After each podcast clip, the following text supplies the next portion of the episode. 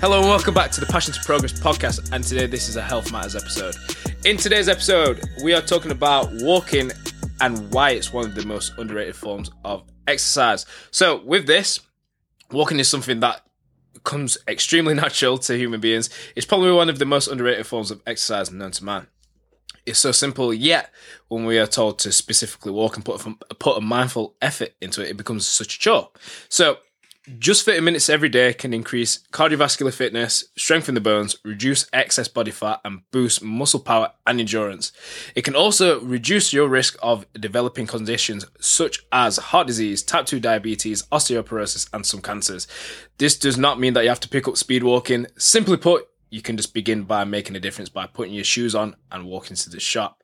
So, to top up your daily uh, step count, changing your habits such as parking your car right in front of the uh, supermarket and putting it further away.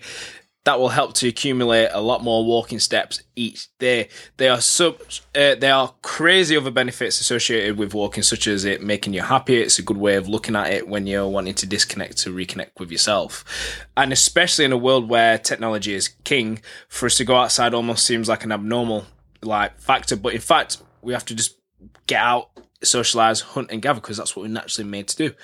And when we with this, we actually forget that in the 21st century, we can go out for a walk with his family and friends in your support bubble or whatever you want to call it at the moment.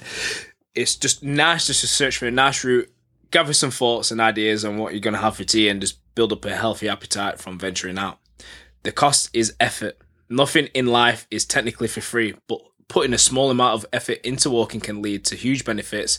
And in all honesty, with the gyms and everything else being open, it doesn't mean it doesn't mean that you have to overpower one or the other. It's just a nice other optional extra you can add into the equation. So the sum of effort, what you should be putting into yourselves, will always be worth it. So whether if that's you taking a break from the screens of technology, or to cool off from an argument, or to simply just see the scenery around where you live, doesn't even matter if you live in a council estate or if you're living in a posh area, walking's walking. It's part of life and it's something what we should do. So get your trainers on, put your boots on or whatever. You'll be amazed with what you discover. So to assist your journey, remember you can actually download a free app called OS Maps and it has planned routes for you to follow within your limits and it gives you a guide even when you don't have any signal. But apart from that, this is just a quick fire health matters episode about walking and its benefits.